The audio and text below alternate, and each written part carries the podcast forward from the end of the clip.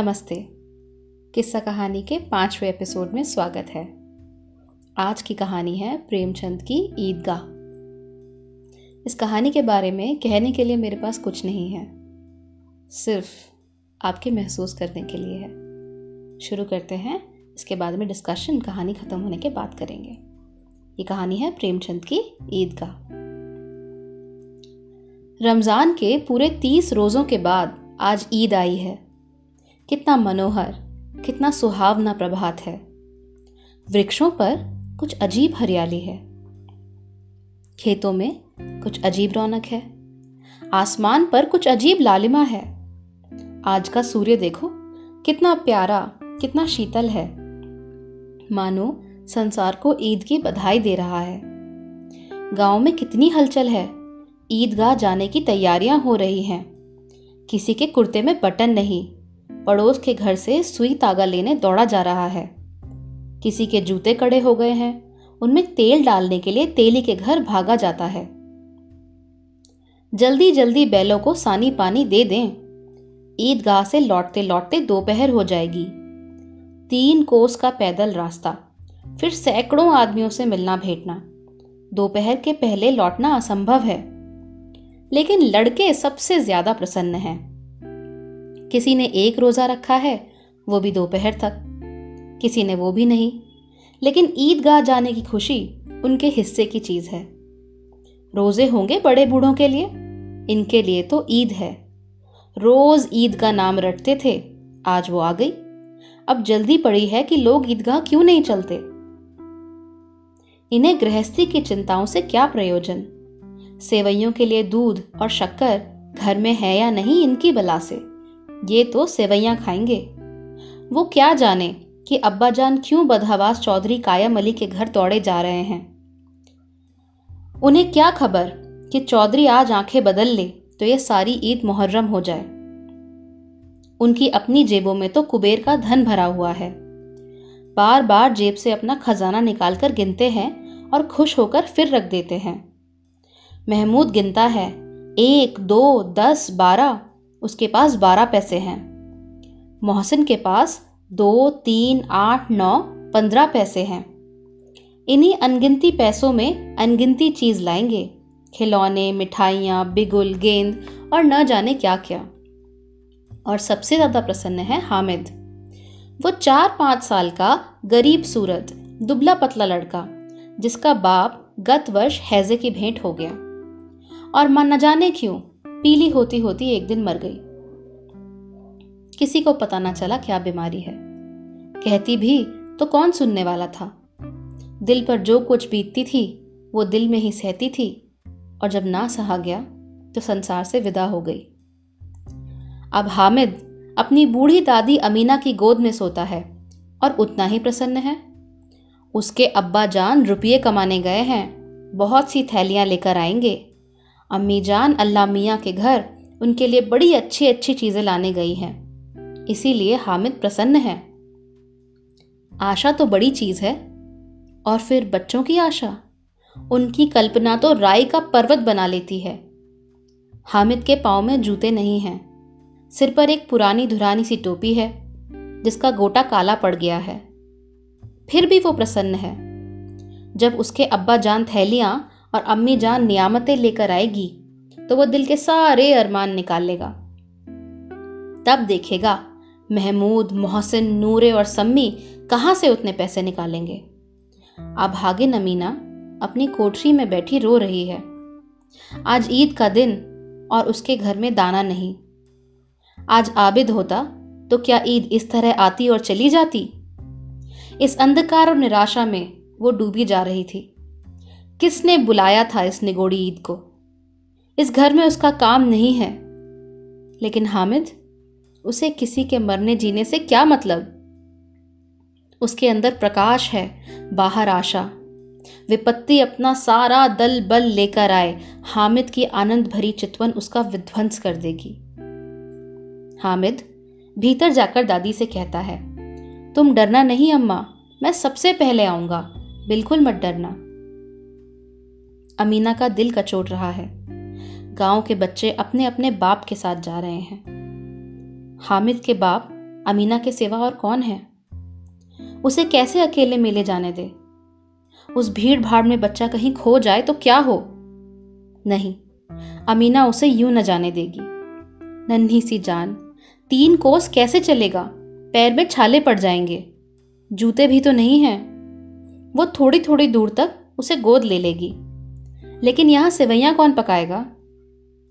पैसे होते तो लौटते लौटते सब सामग्री जमा करके चटपट बना लेती। यहाँ तो घंटों चीज़ें जमा करते लगेंगे। मांगे का ही तो भरोसा ठहरा। उस दिन फहीमन के कपड़े सिए थे, 8 आने पैसे मिले थे। उस अठन्नी को ईमान की तरह बचाती चली आती थी उस ईद के लिए। लेकिन कल ग्वालन सिर पर सवार हो गई तो क्या करती?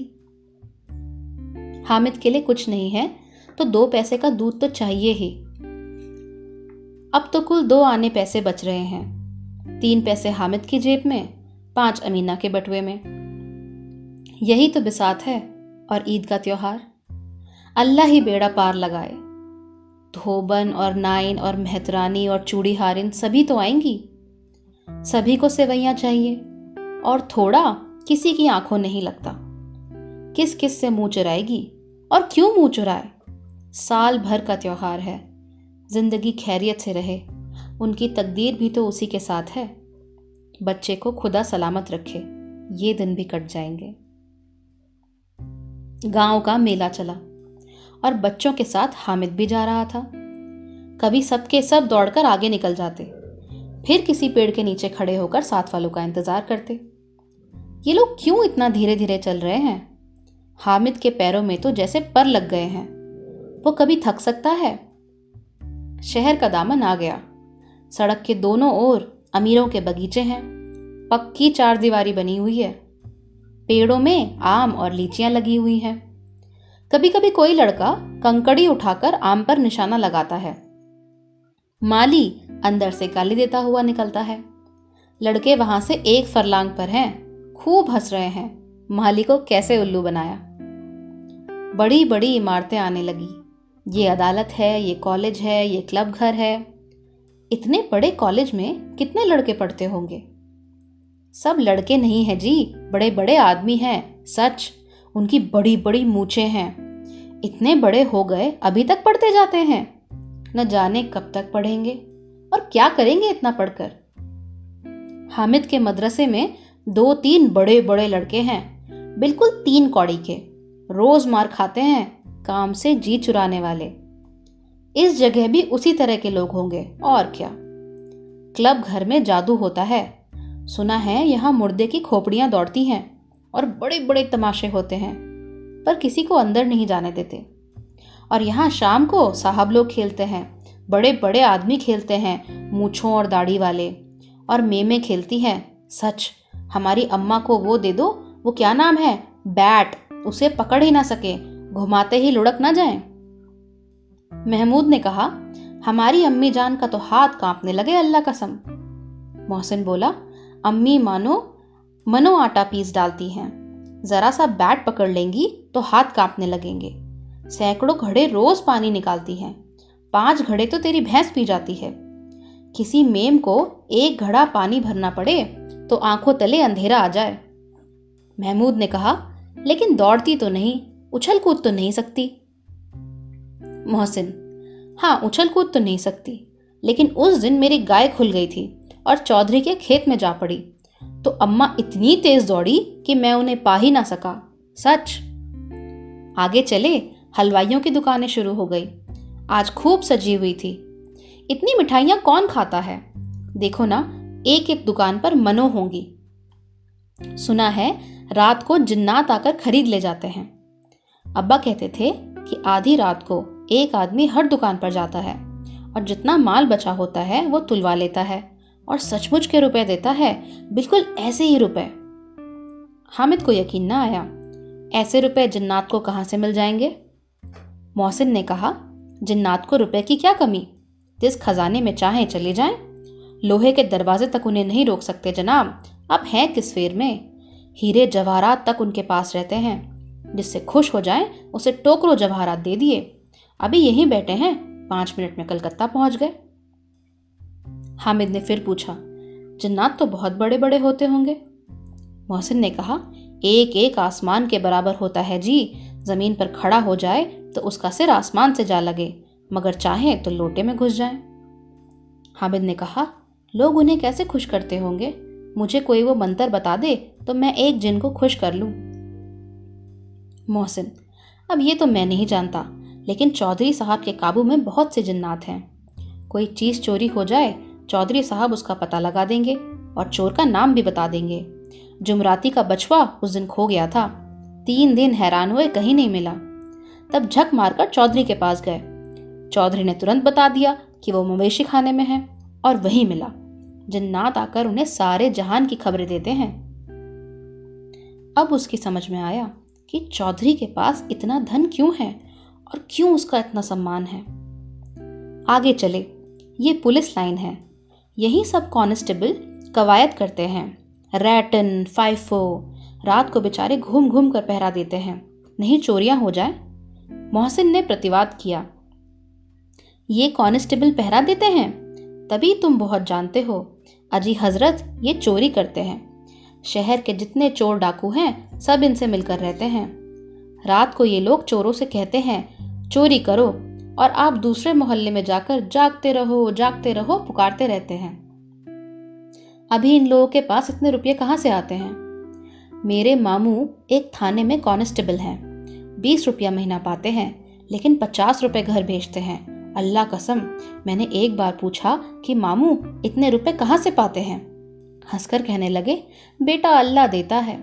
फिर आप ही बोले, हम लोग चाहें तो एक दिन में लाखों मार लाएं, हम तो इतना ही लेते हैं जिसमें अपनी बदनामी ना हो और नौकरी ना चली जाए। हामिद ने पूछा, ये लोग चोरी करवाते हैं तो इन्हें कोई पकड़ता नहीं? मोहसिन उसकी नादानी पर दया दिखाकर बोला, अरे पागल, इन्हें कौन पकड़ेगा, पकड़ने वाले तो ये खुद हैं, लेकिन अल्लाह इन्हें सज़ा भी खूब देता है। हराम का माल हराम में जाता है।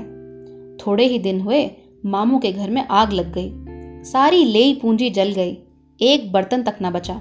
कई दिन पेड़ के नीचे सोए, अल्लाह कसम पेड़ के नीचे। फिर न जाने कहाँ से कर्ज ले आए और बर्तन भाड़े आए। हामिद, 100 तो 50 से भी ज़्यादा होते हैं। कहाँ 50 और कहाँ 100? 50 तो एक थैली भर होता है, 100 तो 2 थैलियों में भी ना आए।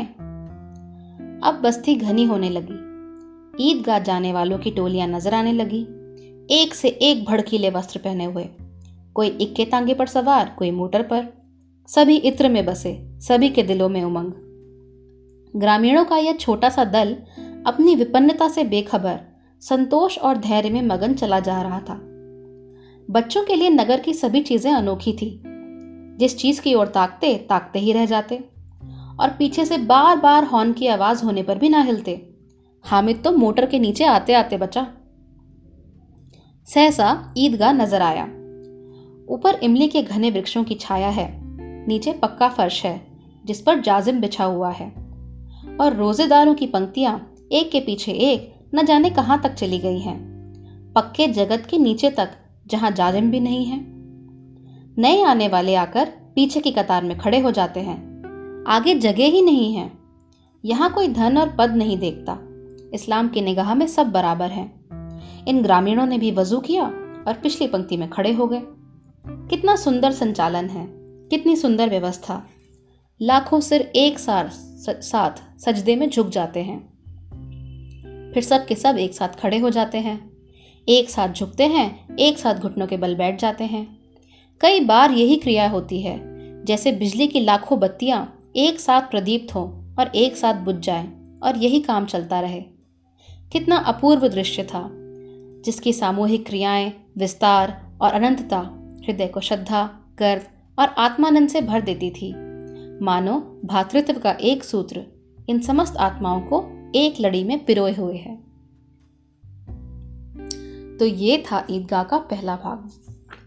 अगले एपिसोड में हम सुनेंगे कि ईदगाह जाने के बाद हामिद के साथ क्या हुआ। अगर आपको कहानी अच्छी लगी तो लाइक कीजिए, शेयर कीजिए, और कहानी का अगला भाग सुनने के लिए सब्सक्राइब ज़रूर कर लीजिए।